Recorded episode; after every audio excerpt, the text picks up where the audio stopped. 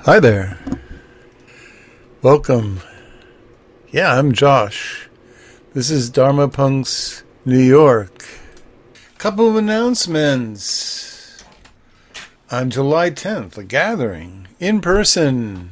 Come Sunday afternoon, the weekend after July 4th. A couple of hours with other people interested in Dharma Punks. Join us. Uh, it's the information is on the website Dharma Punks NYC, and also you can find it at Center Yoga, which is on 23rd Street.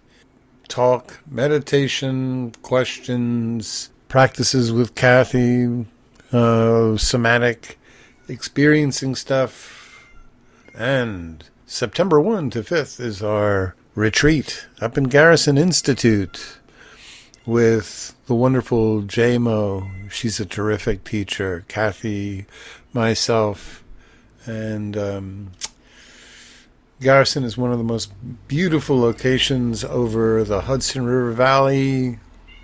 Lots of hiking trails and all that. Easy to get to, too. Just jump on the Metro North and you're right there in an hour from New York. So, uh, as a Buddhist teacher who practices entirely within the 2,500 year old tradition, I um, don't charge for anything I do. I do everything entirely by donation. So the uh, PayPal is on the website. Information about if you're interested in Patreon to support my work, or Venmo is Dharma Punks NYC. So thank you for listening to all that. And tonight, deep dive into the different parts, sub personalities, tendencies, predilections, and um, we'll be talking about Buddhist and contemporary perspectives on self integration and how to orchestrate the mind. All this sounds very good. So I'm sure you're aware that for countless millennia, the Earth was experienced as flat and thought to be the center of the universe because, well, that's the way it appears. Of course, over time, over uh, sustained observation, scientific empirical research, it was revealed that not only is the Earth not flat, but it's not the center of the universe. In fact, we're just one planet amongst many, floating around one sun amongst many. So, despite what uh, what we call appearances, the picture is a lot more complex. Likewise, for the vast bulk of the human endeavor, thought has been conceived of as the epicenter of the human mind. And it's easy to misperceive that thought governs our behaviors, that thought even provides our identity. Western jurisprudence is based on the idea that we have free will, that we make conscious choices. And yet, today, the whole Cartesian, I think, therefore I am, which places thought at the epicenter of the uh, our mental landscape is in fact just as outdated and flawed and incorrect as the idea that the earth is flat. Ever since, of course, uh, early religions which postulated a divide between uh, God and satanic or demonic forces, there's been this kind of reference to the fact that the human soul is split between warring impulses.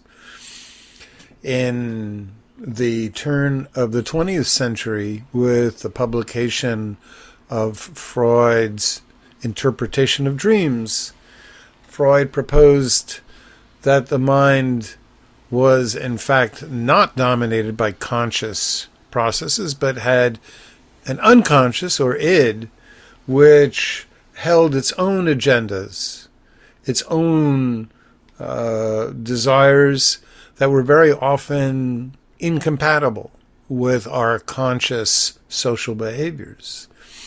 And of course, he eventually complicated it with the superego, creating what he called the tripartite mind.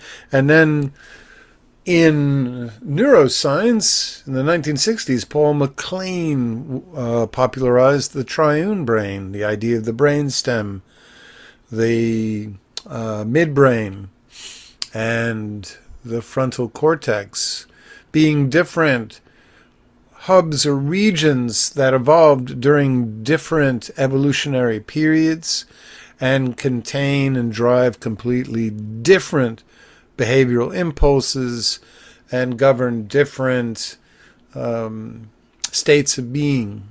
Now, today we know that uh, there are clearly different ego states that arise in different situations governed by different regions of the brain or different circuits of the brain. In novel threatening situations, bottom up subcortical regions associated with safety first, fight, flight, get me the hell out of here.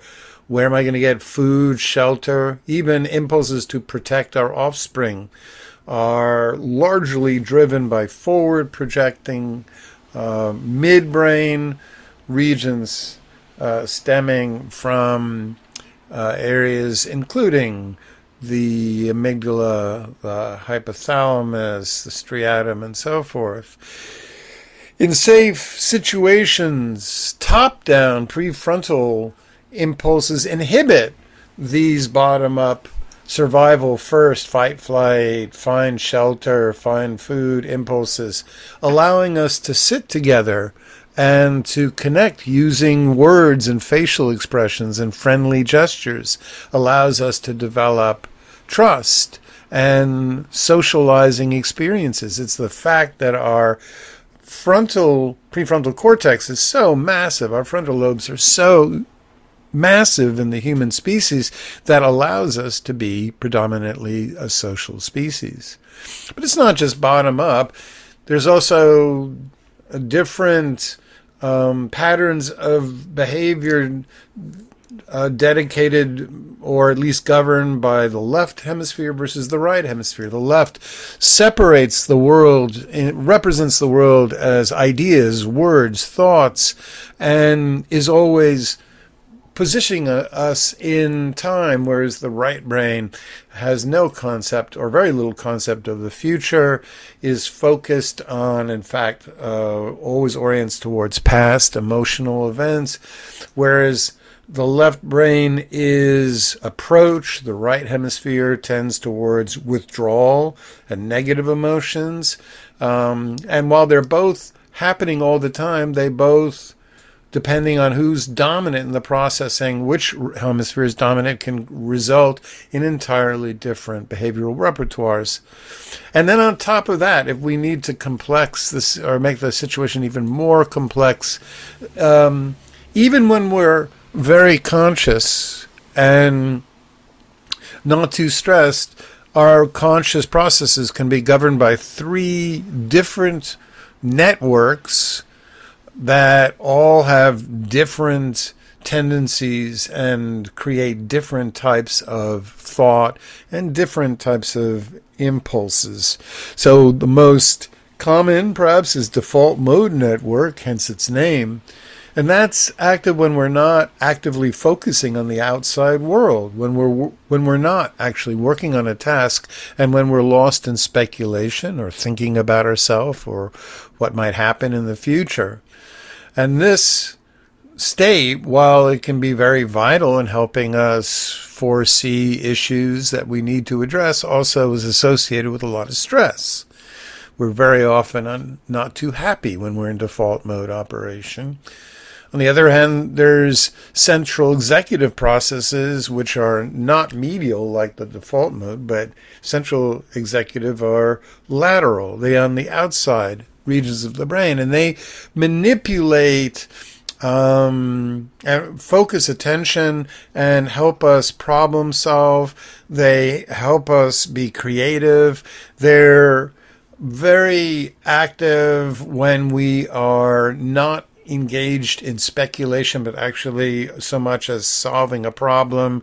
We're not worrying or, or, we're actively looking at things and engaged with a task and very often flow states can be uh, executed during uh, central executive or um, function. And then there's the salience network which is far more associated with lower regions, anterior cingulate insula, that detect important changes in our environment and orient towards novel uh, sensations and stimuli. And it uh, always monitors our social status. It's a kind of uh, awareness that also shifts, discerns any shift in our environment. So there's three different states of consciousness and alertness. Now, all of this goes to say that there is no central defining epicenter that could possibly provide a lasting sense of self or identity that is predictable are definable, and the Buddha certainly taught as much 2,500 years ago. And the most one of the central teachings, and certainly the central teaching that distinguishes Buddhism from any other spiritual path, it's called the Anatta Lakkhana, where the Buddha explained that if you observe your inner experience for any period of time, what you will encounter are a variety of what he calls components or aggregates, and the original is called khandhas, which are different internal experiences, all of which are shifting, mutating, very fluid, and never congeal predictably into a predictable identity or self or personality. The Buddha said we have body sensations, feelings, which are kind of like the uh, gut foundations of emotions. We have thoughts, we have states of consciousness, and we also have what he calls perceptions, which are very important. They're mental shortcuts that allow us to quickly interpret situations and instigate behaviors. And these perceptions cause us to only see what confirms our pre-existing beliefs and ideas. And a lot of tonight's talk is going to be focused on these perceptions and how they work in our human experience. So, for the Buddha, all of these different components combine together and give the illusion of a personality, but they're only sub personalities or tendencies. They're not actually a fixed self. So sometimes we might be anxious. Sometimes we might be relaxed and confident with, with certain friends. Sometimes we might be in a caregiving mode where we're worried and we're compassionate with someone. Sometimes we might be in a self absorbed state where we don't have the awareness or the uh, uh, the re- resources to pay attention to what's going on with others because we're experiencing grief or suffering or disappointment. Sometimes we're filled with self doubt. Other times we're confident. Sometimes we're frustrated. Other times we have gratitude. So it's very clear that we are fluid. We do not ever con- there's no way to define who Josh is. And if I try to narrowly focus or narrowly define myself or come up with an underlying ethos, that would only cause me frustration, as the Buddha said, because no matter how I try to define or come up with some thread that connects me from through all my life and defines me. It will never be definitive. It will always be just only present in some states, but not others. There's times in my life where I've always, where I've been, not always, where I've been um, very, very creative. There's other times where I'm totally not creative. There are situations where I'm compassionate. There's situations where I can be self-absorbed. It's there is not a definitive underlying thread to any human being. But our predilections are the the states we fall into, especially under stress, can give the illusion that there's somehow a defining identity or self to us. Um, so, what we would call internal conflicts involve an incompatibility between what we consciously want in life versus what our unconscious survival impulses dictate. So, for example, you might have a situation where someone consciously wants to appear confident and effortless when they're speaking in public in front of others. But unconsciously, being the center of attention, they might associate being, you know, the center of attention with ridicule or shame from their past. Maybe at some point in school, they were uh, made fun of consistently when they were called on. So when they speak in public, they panic and they start to sweat, even though their conscious desires are to be confident. So there's an internal conflict. Another classic internal conflict is people can want to be in relationships to bond with another human being in a partnership, but also have so many uh, uh, defensive behavioral patterns associated with protecting themselves from reabandonment and and any experience of of disappointment that they might develop all of these impulses to attach to unavailable people, to not be interested in people who are available, to be overly demanding and, and, set criteria that no human being would be able to um, meet as a potential partner, and so on and so forth. So our conscious our conscious goals can be very incompatible with our unconscious defensive survival oriented uh, bottom up impulses.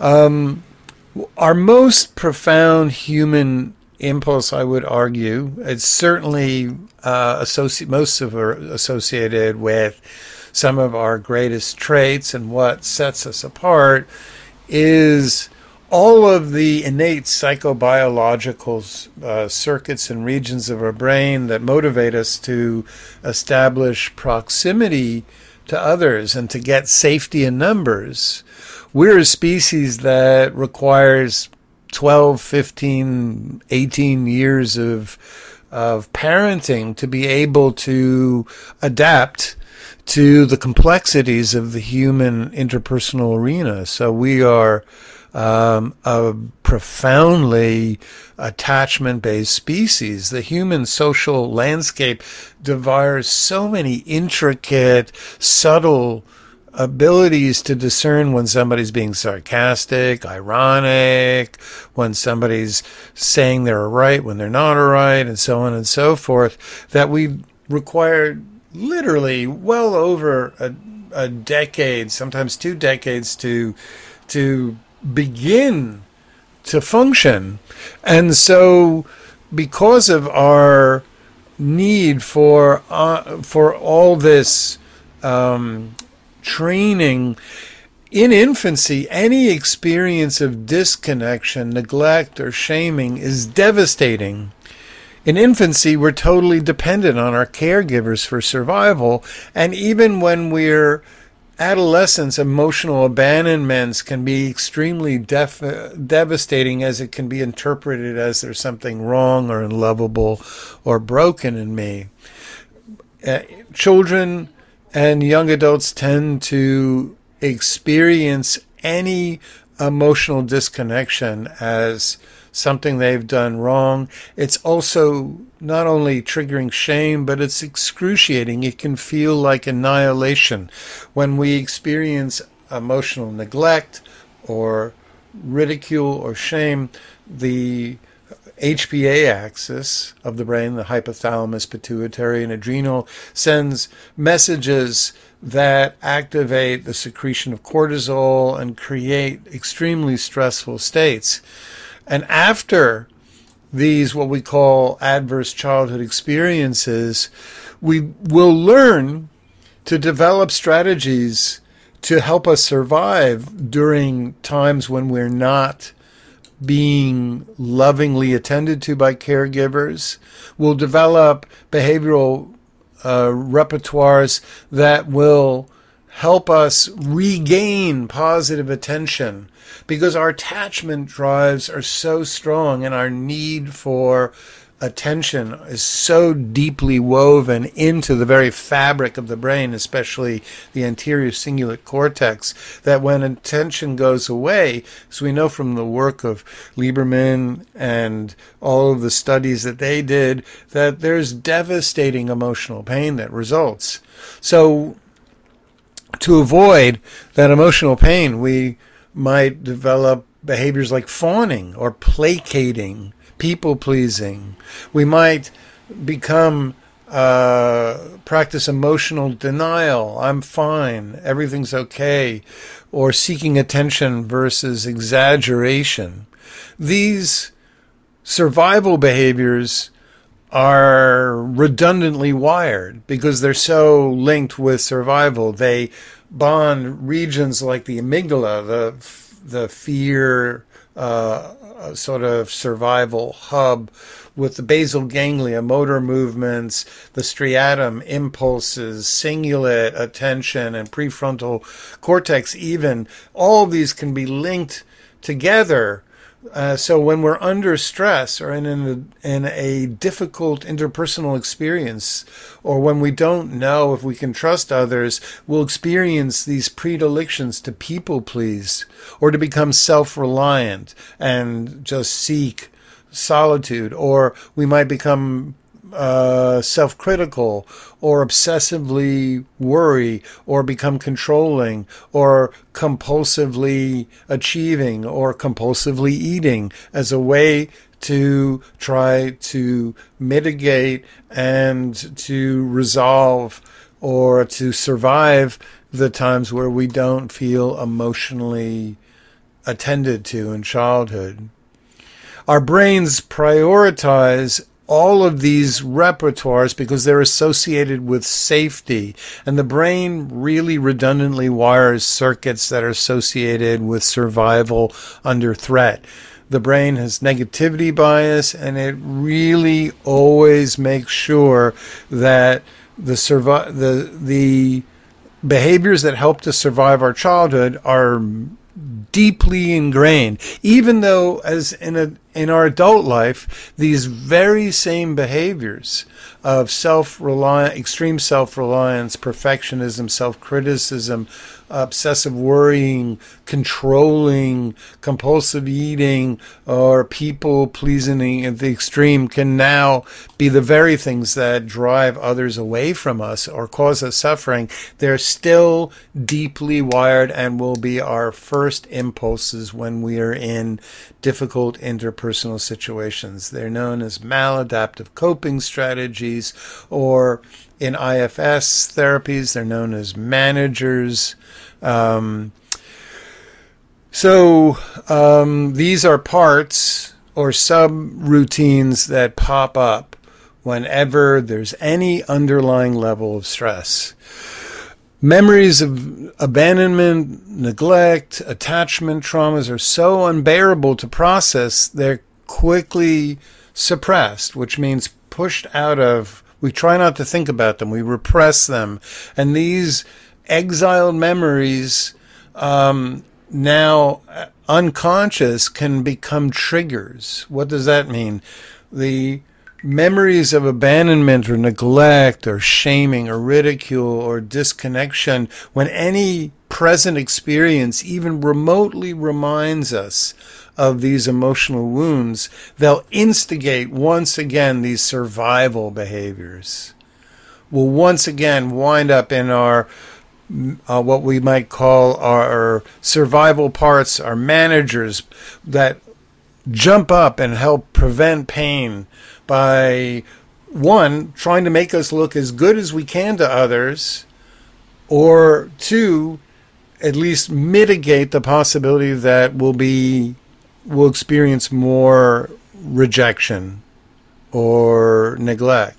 So for some of us, this might be a taskmaster that wants to be seen as efficient and uh, keeps a stiff upper lip and uh, works longer and harder. There might be a people pleaser or a caregiver that excessively tries to uh, take care of others or always express concerns about others at the expense of our own inner balance. There might be an inner, extreme inner perfectionist inner critic that activates a sense of shame that we're whenever we make a mistake, or there could be the professional worrier that always is preparing for bad outcomes.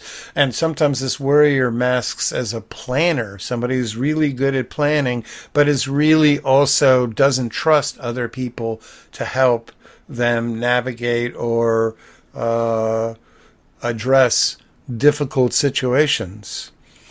Now, when our managers fail, when these uh, survive socially in, these ingrained survival uh, behaviors or maladaptive coping strategies don't work out, uh, what we might call our, these these manager parts don't work out. There's a substratum or next level of parts that are not as attractive um, they're associated with addiction and compulsion. And so for some of us, it might be the, the depressed state that we go into where we numb ourselves with alcohol or downers or TV or, or just check out and sleep a lot. Or there might be uh, the person who becomes addicted to food or shopping or drugs or um, social media and so forth. Again, we don't like to be seen as much in these uh, compulsive states, and we generally rely on them uh, when our managers or when the the more socially acceptable survival behaviors really start to to fail or are not not ag- adequate for the situation at hand. These parts take on the burden of protecting us from re-experiencing the pain of people um, disconnecting, neglecting us, not feeling important to others. Um, and it can create a lot of polarization. Sometimes our parts, even our, you know, that look good to others can be incompatible. The inner critic can be um, really uncomfortable with the part that simply wants to sleep or disconnect. The inner critic might hate the the part of us that wants to self-soothe through food, etc., etc., etc. The point is, though, that parts are not bad or broken.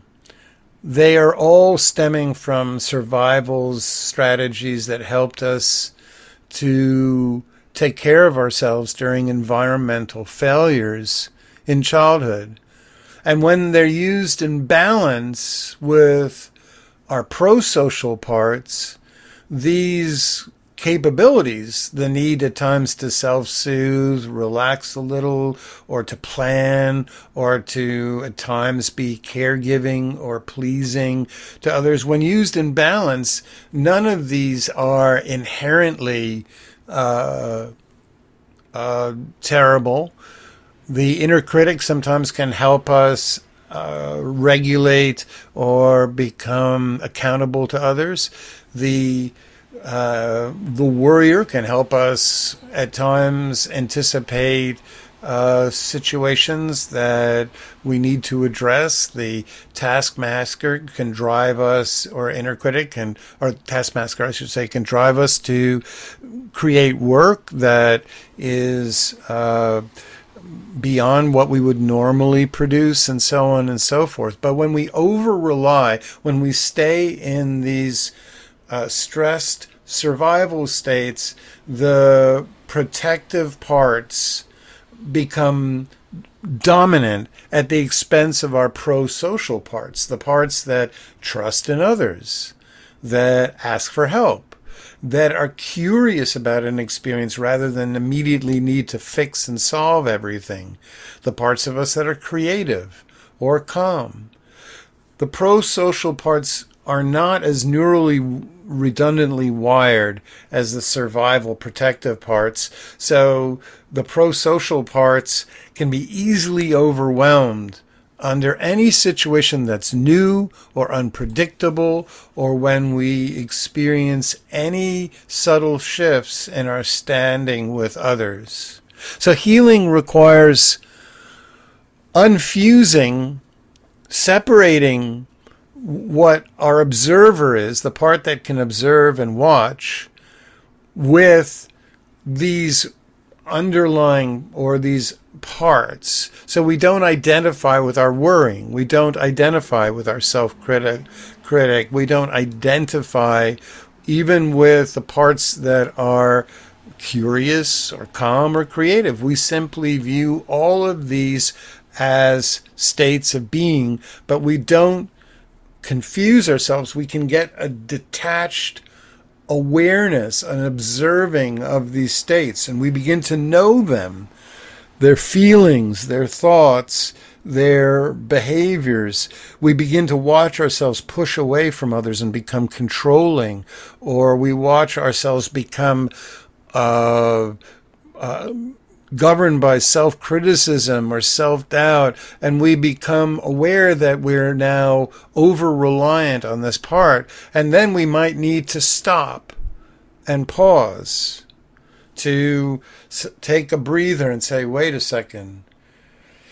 I'm so caught up in this stressful momentum that I'm now overly self reliant. I'm overly not asking for help. I'm overly being too uh, perfectionist. I'm not knowing when to let go. Sometimes we might need to titrate, which means move slower, to literally walk and talk slower, which the more we downregulate the nervous system, the more we reduce the stress, the less of a hold our protective parts have, and the more our pro social parts that can ask for help, that can uh, see the bigger picture, can be curious and see wait, is this as much a disaster as my mind is telling me might kick in? So, a huge part of mindfulness practice, as the Buddha uh, taught, was developing this awareness or sati, where we learn to observe and begin to get to know these subparts or these behavioral tendencies and not identify with them, not completely fuse with them. And that's very much the role of our much of our meditation and spiritual practice is to is to one, learn to observe ourselves, and two, learn to self calm so that the less we're, we are physically activated in a state of stress, the slower we move, the more we, the deeper we breathe, the more we orient away from threats or to unresolved issues to safety and resolved issues, the less these ingrained tendencies that can drive people away from us, the less of a hold they'll have. We're going to be doing now a meditation where we consider um, a prominent tendency, and we're going to be doing some of the strategies used often in uh, therapies associated with parts work uh, where we're going to, uh, in our meditation, actually address these parts and express our gratitude because they're not broken. But also, we're going to express how we now have other tools to take care of ourselves. And we're going to connect with the various different parts in a way that we can begin to orchestrate our minds more effectively so that when we're in stressful, overwhelming, unpredictable times, we won't rely on the first impulses that arrive, which are the oldest, the ones stemming from childhood attachment dramas associated with just not trusting others, not uh, overly critical about ourselves and others, overly self reliant, overly sure that we know what's going on without being curious, overly controlling, and so on and so forth. So, thanks for listening. I hope that that was um, uh, a worthwhile talk. And now I'd like to encourage you to find a really comfortable position. And if you can stay for the meditation, I'd really encourage it because we'll really be uh, using the ideas in the practice and it will help uh, really get a grasp on how to turn these ideas into real practices that bear uh, fruits for change. So, closing the eyes. And first, we're going to just down regulate our autonomic nervous system so that if we're still in any of these uh, survival protective parts, that we'll be able to get some distance and detach from them so that we can actually become calm and engage in those pro social, healthy states of calm, relaxed, curious, creative states. So let's start by just taking a nice full in breath, long out breath Full in breath, raising your shoulders. Full out breath, dropping the shoulders and letting them hang comfortably. Full in breath, imagining your belly, or try to get your belly to expand with the in breath. And then full out breath, release, soften the belly. So the belly is bloated with the in breath and releases. With an in breath, feel the energy moving up the front of your body. With the exhalation, feel all the contraction or tightness in the front of your body release.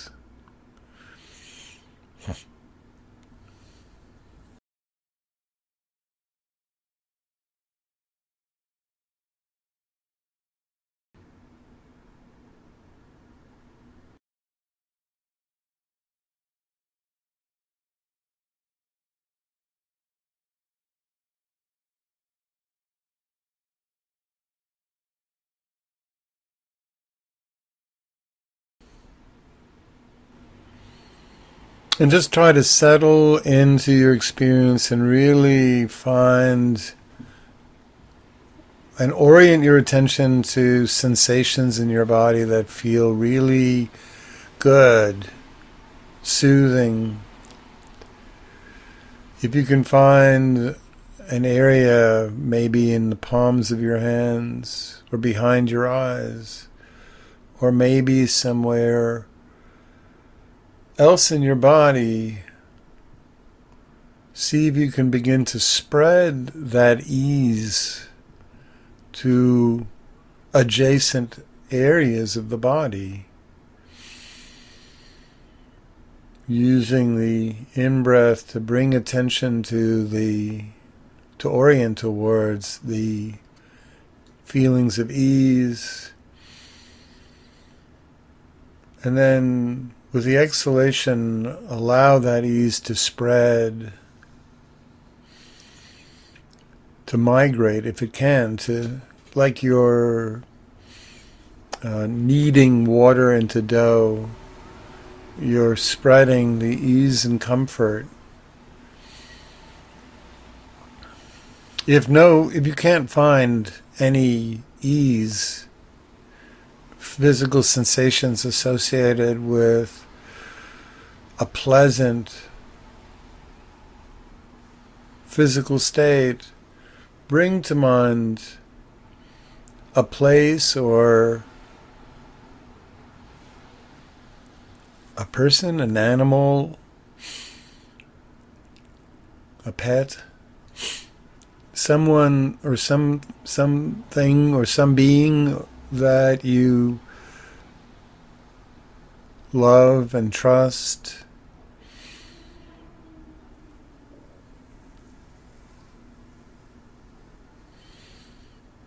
Some place that you associate with joy or safety and comfort.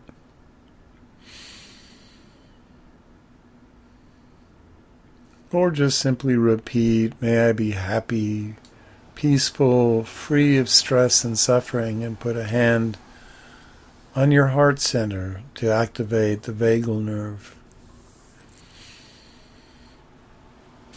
And in this practice, the goal is really to cultivate a focused state of ease, of comfort. If it's soothing to bring in sounds,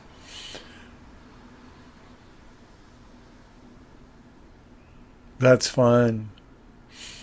If it's soothing to open your eyes and really focus on something in your environment that's soothing, that's fine. Right now, what we want to do is just down regulate our nervous systems back into a profound state of coming to a stop and landing in the present without any momentum. When a ball that's been rolling downhill finally comes to a complete stop, letting all the need to move, the need to act, and just make a mental note that any situation in life that's unresolved or seems important, that in 10 minutes from now, you can focus your attention entirely on those concerns. But just keep bringing attention back to anything that's soothing in your present experience.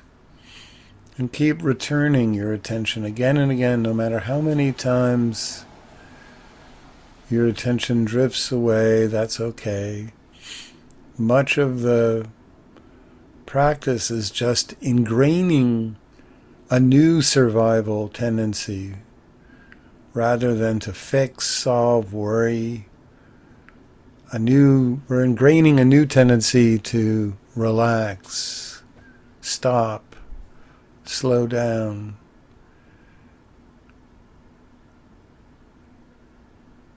take a pause from the from life just long enough to reset our nervous systems so that an entirely new set of behaviors will be instigated. Remember that the mind that creates the problem can't fix the problem. To change the mind, we have to change the body. We have to relax, slow down, soften.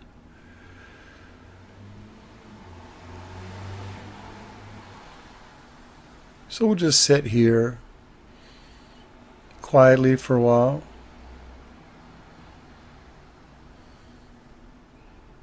And just practice.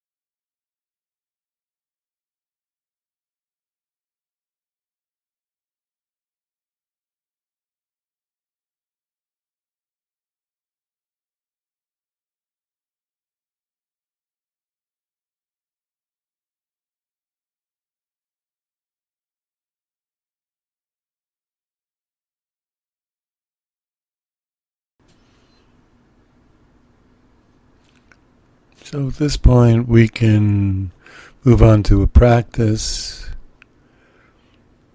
Hopefully, we've gotten to a place where we're peaceful and experiencing some ease, so we can be aware of what our bodies are like when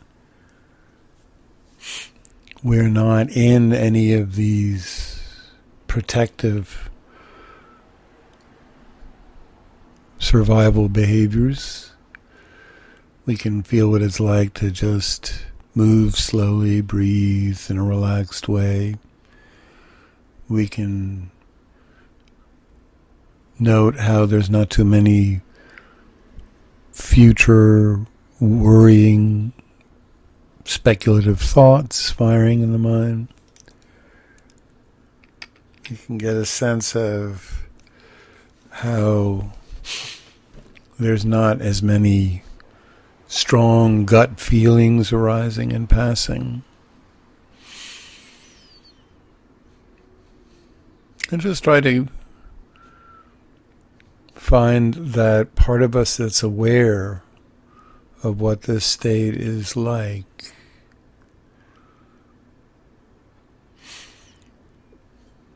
And now, what I invite you to do is to visualize a scenario or situation where you would be activated into one of your, what we could call protective managers.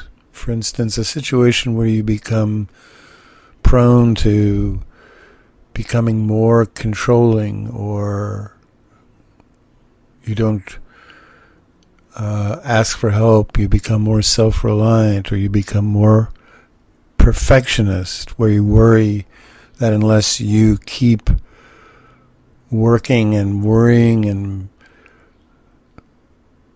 that something will go wrong, or maybe a situation interpersonally where you become fawning and placating and don't speak or express your needs.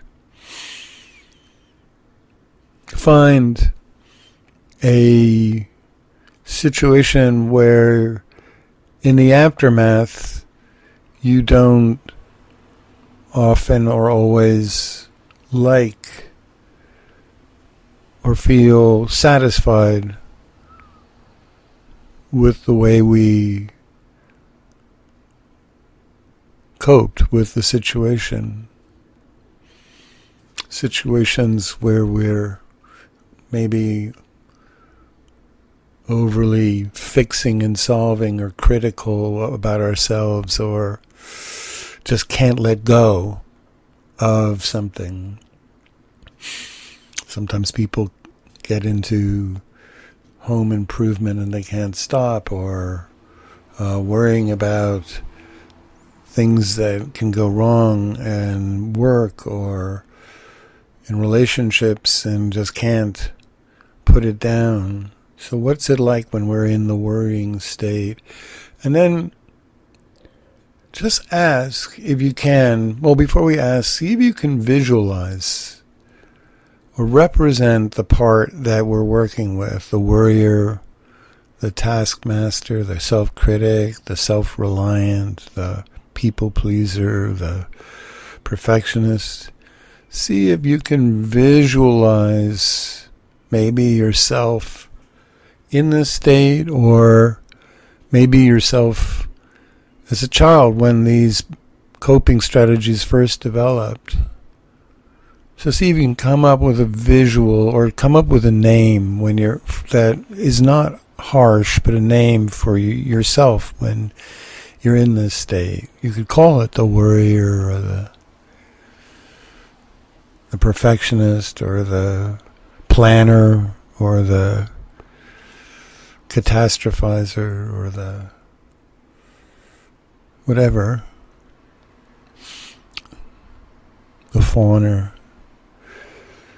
And without any judgment, what we want to do is ask this part what are you afraid would happen if you didn't do your job? Do you think I wouldn't come in and help? that the other parts of us wouldn't be able to meet our needs.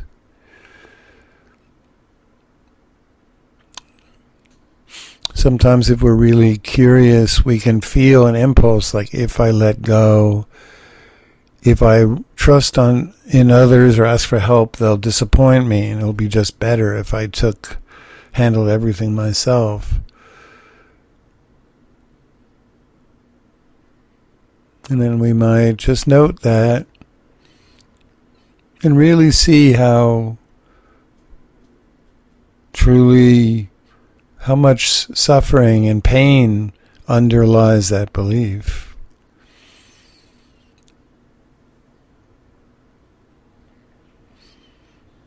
We might assure it we're grateful for all the times that it helped us survive in our childhood and at times in our adult life. But now it's better for us, even if it leads sometimes to disappointment, to not fall into these patterns where we can't let go, where we can't take a break, where we can't trust others, where we can't relax.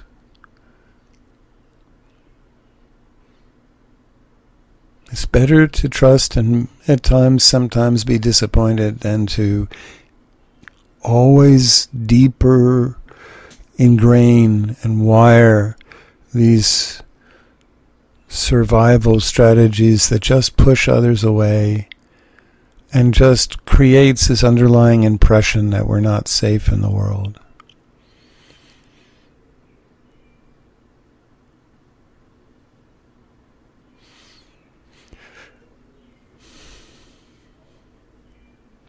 And then think of a time when we're alone and engaged in one of those compulsive activities that we're embarrassed to admit, when we're binging on food or TV or excessively shopping or just walking around in a fog.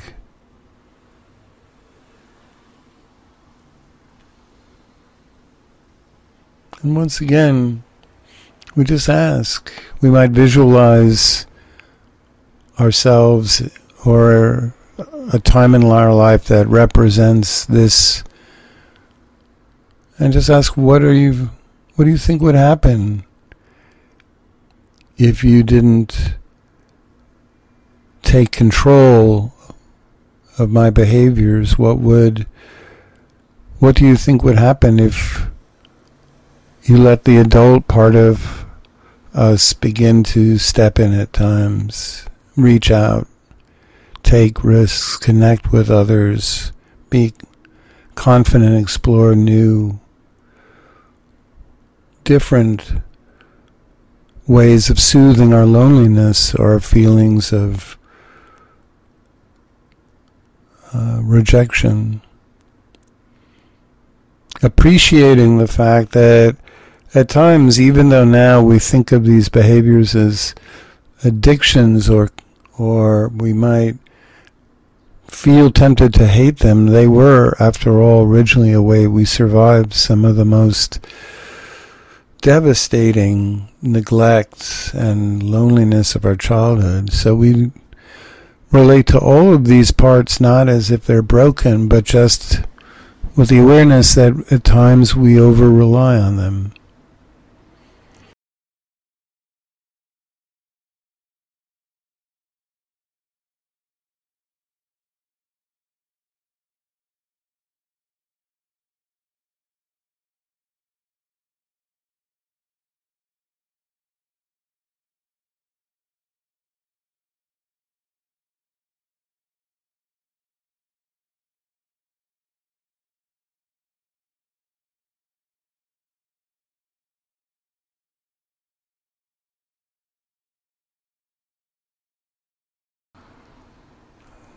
Lastly, in this practice, ask for permission from these parts we've connected, the protective parts, the worrier, the perfectionist, the compulsive, uh, addict or whatever, to connect with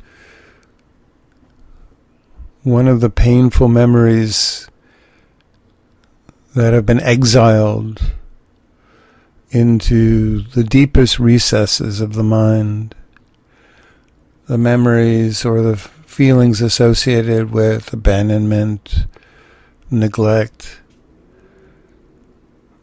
ridicule, or shame.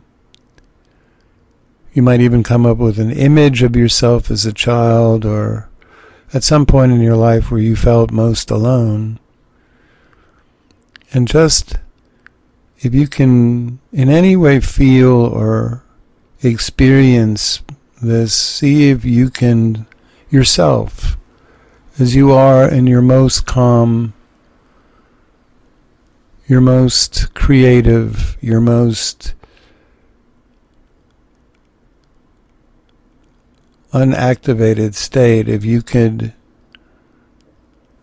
come up with a new way to soothe and reassure this part of ourself that's so frightened of rejection that we'll find new ways to manage situations rather than over rely on these old parts.